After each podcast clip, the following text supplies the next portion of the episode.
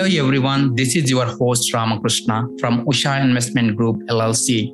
Welcome back to Multifamily AP 360, the show where we discuss 360 degrees views on mindset, passive and active multifamily investing for those who are looking for tips, strategies based on challenging experiences. Also, I request you to share it with those who might benefit and leave a rating and review.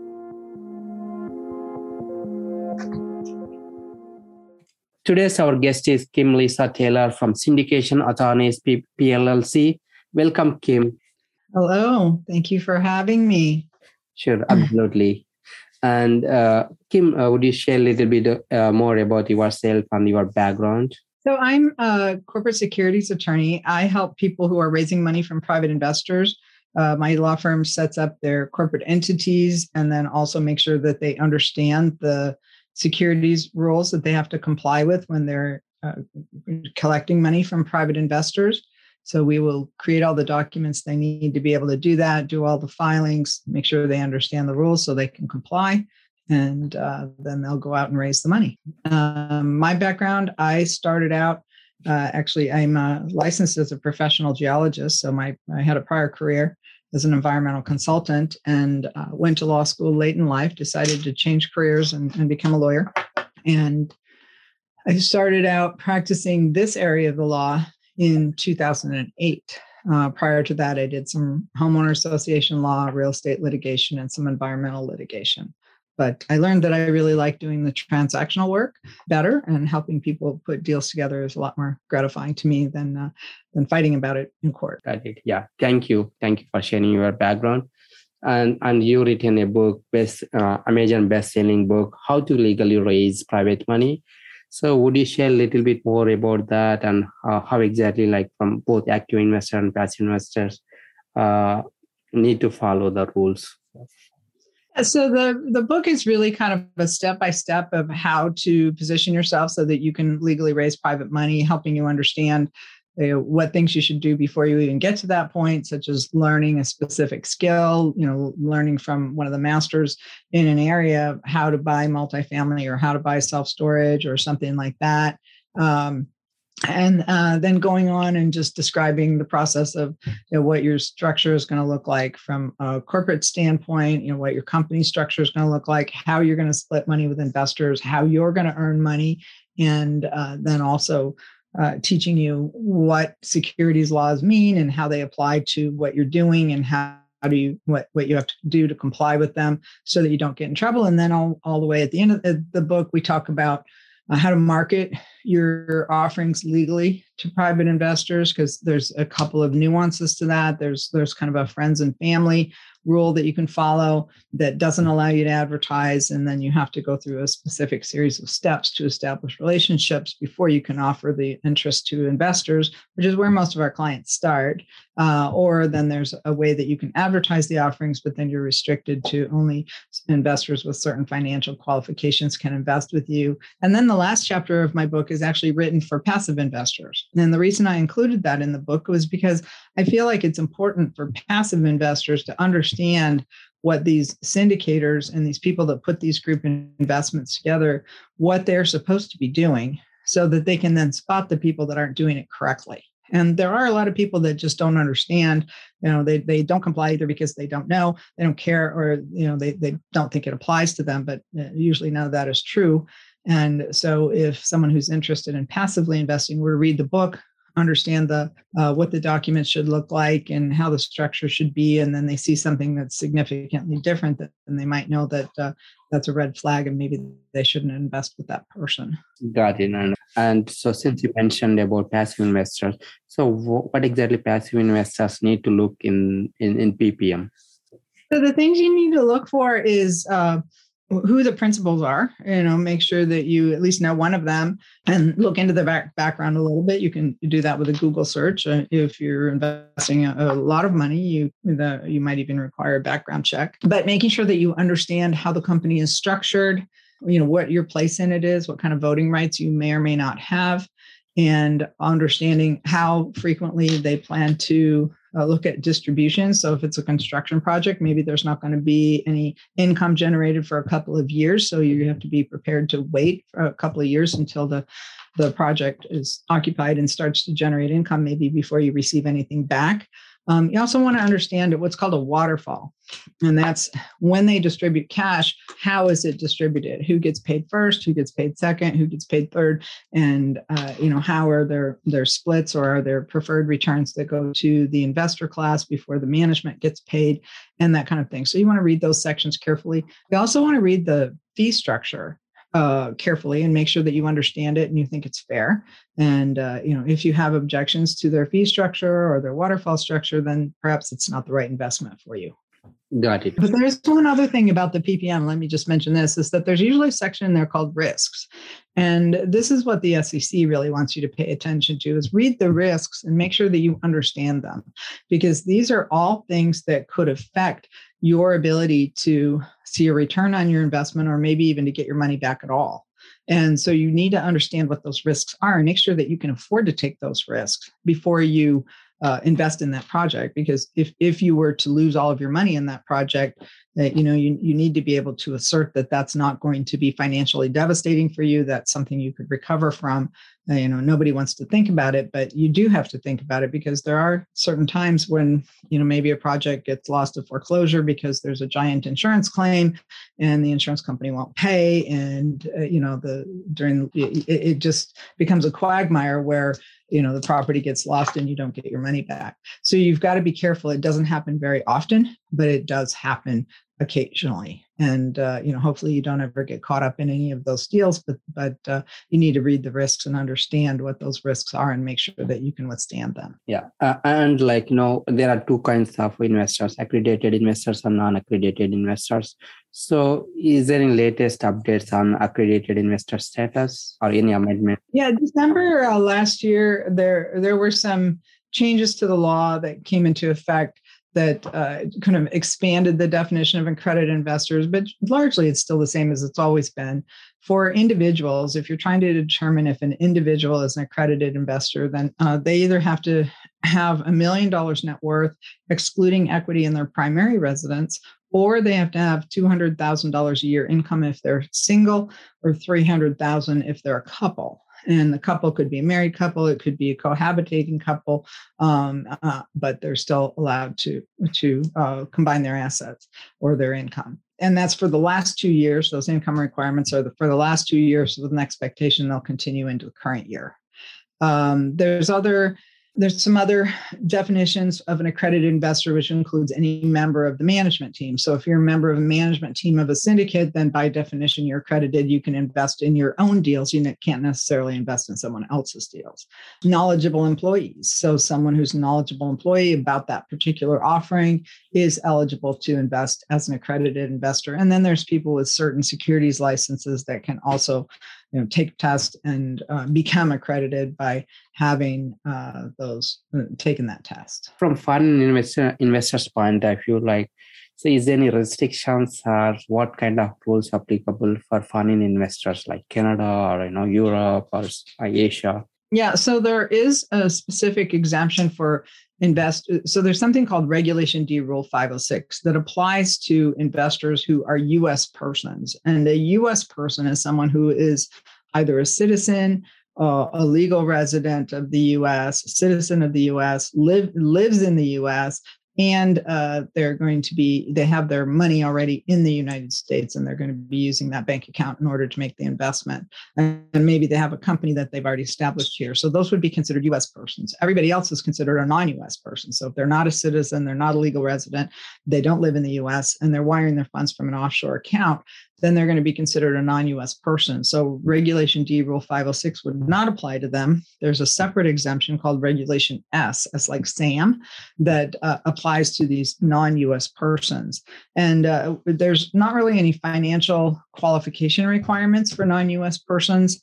But you do have to be cautious about who you bring in from other countries. And, and just in general, you have to be cautious about who you let into your deals because there are people that would try to money launder through real estate investors.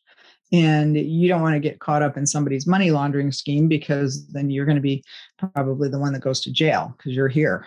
And uh, so you don't want to do that. You need to be careful about the sources of that money. Make sure that it's your family, your friends, people that you know, not people who approach you who say, "Oh, I have a whole lot of money that I need to invest in a deal, and uh, you know I'd like to do yours." So you just need to be suspicious of people that you don't know until you can investigate them properly and make sure that that money was uh, achieved from legitimate sources. And there's some lists uh, that the U.S. Uh, Department of Treasury maintains they have uh, something called the Office of Foreign Assets Control, OFAC. So you can look that up. You can look up uh, US Department of Treasury, OFAC, and they have some lists of prohibited persons and prohibited countries.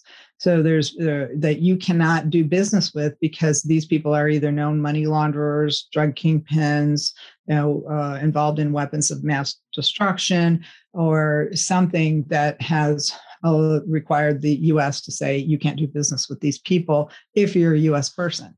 And so you've just got to be cautious of those lists. You should always get a copy of everybody's passport, yeah, even whether they're US or they're non US. You should do this just as a general practice. Run it through that list and uh, make sure that their name doesn't come up. Or if it does, you know, maybe it's somebody else with that same name. So you just have to do some investigation to find out if it's the same person or somebody else. But you want to be able to demonstrate that you did that due diligence on those investors in the event that uh, the Department of Homeland Security were to ever start investigating your deal for some kind of illicit uh, source of funds, then you would want to be able to show that you at least did that due diligence and you you tried to vet those investors to determine that they were legitimate before you accepted their money. So, is there any kind of third-party vendors or third third-party softwares available to do and this kind of due diligence for not foreign investors? For foreign investors, it's very hard. Uh, you may be able to get somebody to do it for a couple hundred dollars per investor, but you would have to pay for that before you accepted their money. So you'd have to make sure that you are, you know, willing to take on that cost. Um, the other thing about non-U.S. investors is that there are tax implications. If uh, there's something called the Foreign Investment and Real Property Tax Act of 1980 that requires the syndicator, the person that's that's pulling these funds, to withhold any distribution, withhold uh, taxes from the distributions that, that are going to be sent out of the country. So before you send money to somebody outside the US, you need to make sure that their taxes are paid.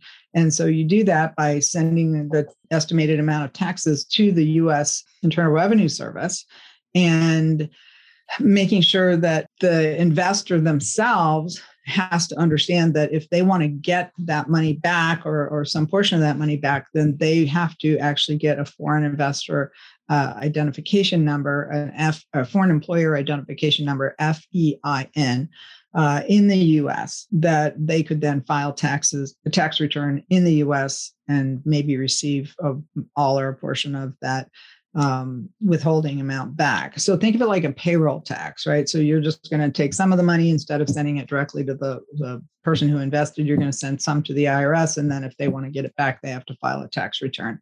Um, depending on the tax treaty between the US and their country, uh, those refunds may or may not be available. And it's very, you know, every country has a different tax treaty, or maybe some don't have any tax treaties at all.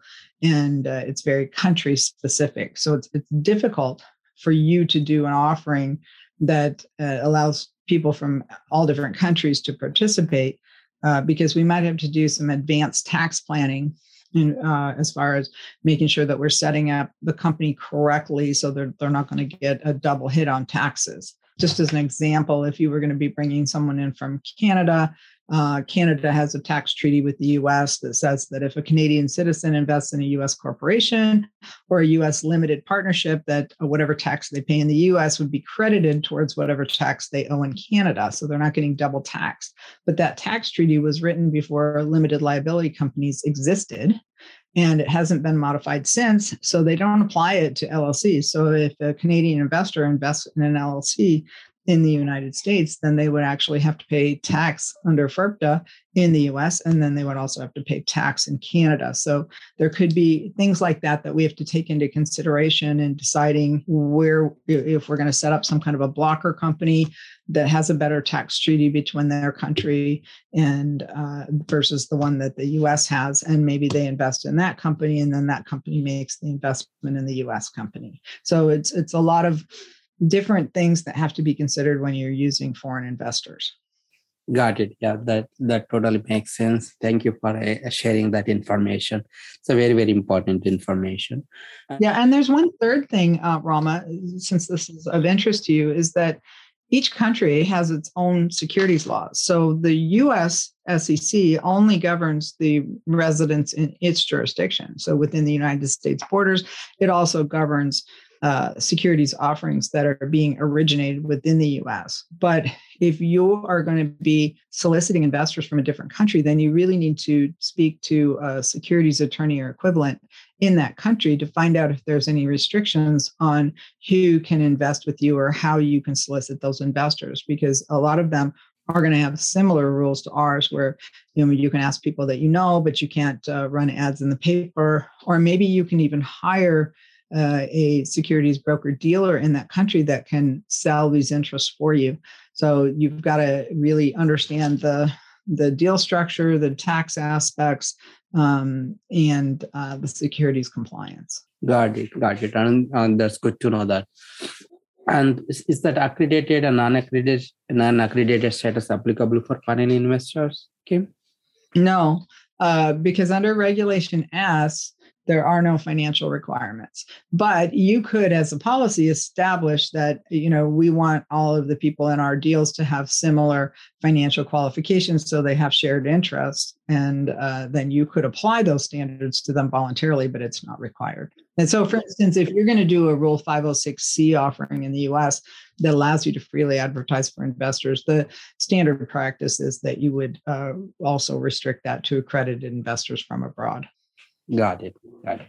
And and how exactly this uh, 1031 uh, uh, exchanges applicable in syndications? It's very difficult to do 1031s with a syndicate uh, because the typical structure for a real estate syndicate is that you would create a limited liability company that would sell off interests to investors and then the management or the syndicator would keep some of those interests for itself for its sweat equity contributions.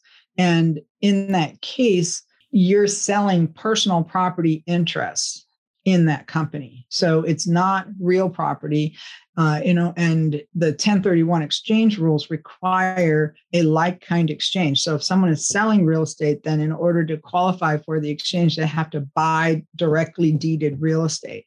So they would not be able to exchange that for some personal property interest in an LLC. So the way that that's done is that they would uh, actually have to become tenants in common uh, with uh, maybe a syndicate, and they would own direct deeded title to a portion of that property. And so, you know, if you're an active, you know, wanting to be a syndicator, you're not going to want to do that for somebody who's only investing $50,000.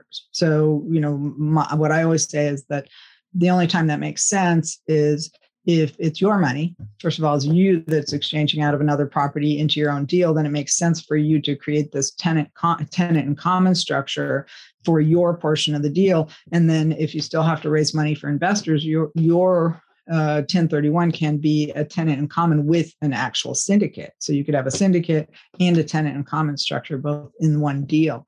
Um, but I always say it's either got to be your money or it needs to be enough money that it's worth it to do this additional uh, paperwork and legal structure for the tenant in common and also um, you know there's additional legal costs that go along with that as well. So you just got to be careful in making sure that you're understanding uh, you know what kind of different legal obligations are applied and that you're willing to do that. Part of it the problem with tenants in common is it requires unanimous consent from all of the tenants in common in order to sell the property or to refinance the property um, or to engage in certain major things. And there's a whole list of rules that the sec or not the SEC, but the IRS uh, requires in order to maintain that tenant in common status so that your company doesn't get uh, treated like a partnership, which would then disallow the 1031 exchange benefits. So there's just a lot of um, things you have to think about. So if, if somebody's bringing in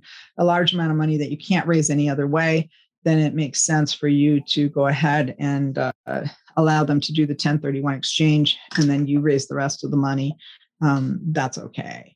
But but you're also then the third part of that is that you're giving away that portion of the property to that 1031 investor because according to the IRS rules, the profit splits have to occur at the property level. So if you were going to keep 30% of that company ownership for yourself um, on account of what you your your group puts together as its syndicate investment, um, you would only be able to keep 30% of what your syndicate uh, contributes and the other portion would be you know so if you had a 50 50 tenant and common owners then 50% of the profits would go directly to the tenant and common owner 50% would come to your syndicate and you only get your share out of the 50% that comes to your syndicate.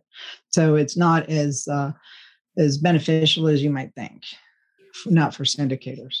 Yeah so he uh, that 1031 part will not be a passive investing it will be active investing right that's right Okay, got it. How exactly these SEC laws are different for fund of funds, Kim? Yeah, so for funds of funds, there's additional regulatory requirements. So when you're doing buying direct real estate, you really only have to worry about Regulation D and Rule 506 and the SEC rules about that. with fund of uh, with fund of funds, there's some additional rules that reply apply um, relating to whether you have to register as an investment company and also relating to whether you have to register as an investment advisor. And uh, the reason for that is because when you're buying direct real estate, there's some exceptions that say, well, if you're owning and controlling real estate, those aren't securities. So we're not going to, you know, tell you you have to be an investment advisor or, or a registered investment company in order to do that.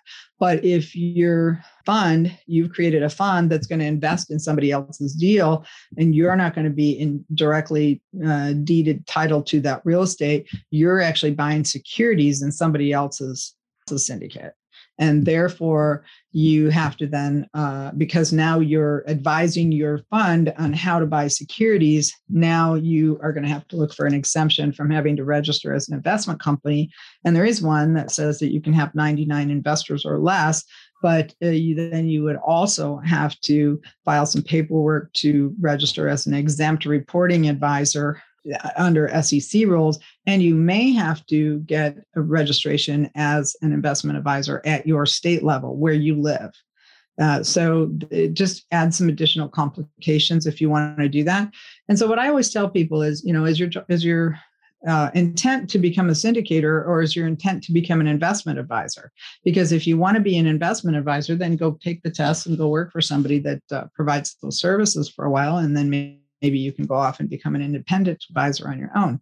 Uh, but if your intent is not to do that and to actually invest in real estate, then you need to go out and find the real estate and you need to learn how to do that. Or you need to become uh, partners with people who are doing that at the management level so that you can be uh, instead of you're creating your own separate group that's going to invest in their deal, you're actually part of their group and you're bringing your investors to their deal. And uh, as long as the management is in direct control of that real estate, then you don't have to worry about those in, uh, 99 investor rule or having to register as an investment advisor. Got it. Yeah. Thank you for sharing that. So, mm-hmm. so what is your current focus? Um, uh, you know, our uh, our firm only does syndications. Uh, that's what we've done uh, ever since we started, and uh, you know that's where we're good at. Uh, so we do real estate securities offerings or syndications. Um, and that's really all we focus on. We do have another attorney who works for us uh, that if uh, you want to do some kind of a startup or uh, you know something other than real estate, or you want to do some kind of blockchain or tokenization uh, or crypto or something like that, then then he would be the one that would help you with those things. And he can also take companies public if you want to you know go into a public company. Got it. Got it. And any of your personal habits that are helping you to be successful? Um, yeah, I think probably one of the ones that uh, that helped me the most at a time when you know things were kind of tough. Um, I used to. Uh, I read a book called The Miracle Morning, and it had uh, you know six or seven six things you were to do every morning for at least 10 minutes um, you know including meditation exercise reading writing visualization, affirmations. And it was uh, really helpful to, if anybody's in a slump or you feel like you're in a rut, uh, I highly encourage you to read that book because it will help lift you out of that and kind of remind you of why you're doing this and uh, you know what's important and uh, you know what things you're thankful for and all of those things. I think help you kind of recenter your life and get back on track. Yeah, great book. Yeah, definitely. Mm-hmm. And how, how are you giving back to community, Kim? Well, we have a lot of educational resources. My goal has always been to educate people who want to be able to raise money from private investors in order to scale their business. My goal has always been to help them understand how to do it. Uh, because it's it is a bit complicated but I try to boil it down into plain English so that anybody could understand it. We work with a lot of people who have never raised money before, teaching them how to do their first deals, helping them with that, and then helping them, you know, go on and scale their businesses and become, you know, either do more and more deals or uh, bigger deals. And uh, you know, that's always gratifying to us because we feel like we're helping our clients, but we're also helping them help their investors. So we're having a, a wider reach. Awesome. And how can listeners can connect with you, Kim? The best way to reach us is through our website at syndicationattorneys.com.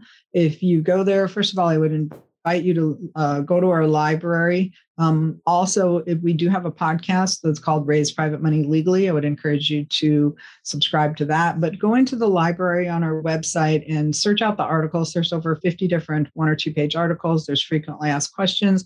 All of our uh, 60 previously recorded podcasts are there for you to listen to and uh, you can really get a lot of education from that. Also when i do podcasts like this if i uh, have access to the recordings i also put those on our website so you can listen to other interviews that i've done. Um, so i just encourage you to uh, go there get educated. If you don't know much about this field that's a really great place to start um, and while you're there, if you want to schedule an appointment with uh, one of our staff or me, you will see some options to do that. Just uh, click that button on uh, how to schedule an appointment. Awesome, awesome, and thank you very much, Kim, and thank you for sharing different aspects of you know SEC laws. Thank you very much. All right, thank you so much. Uh-huh.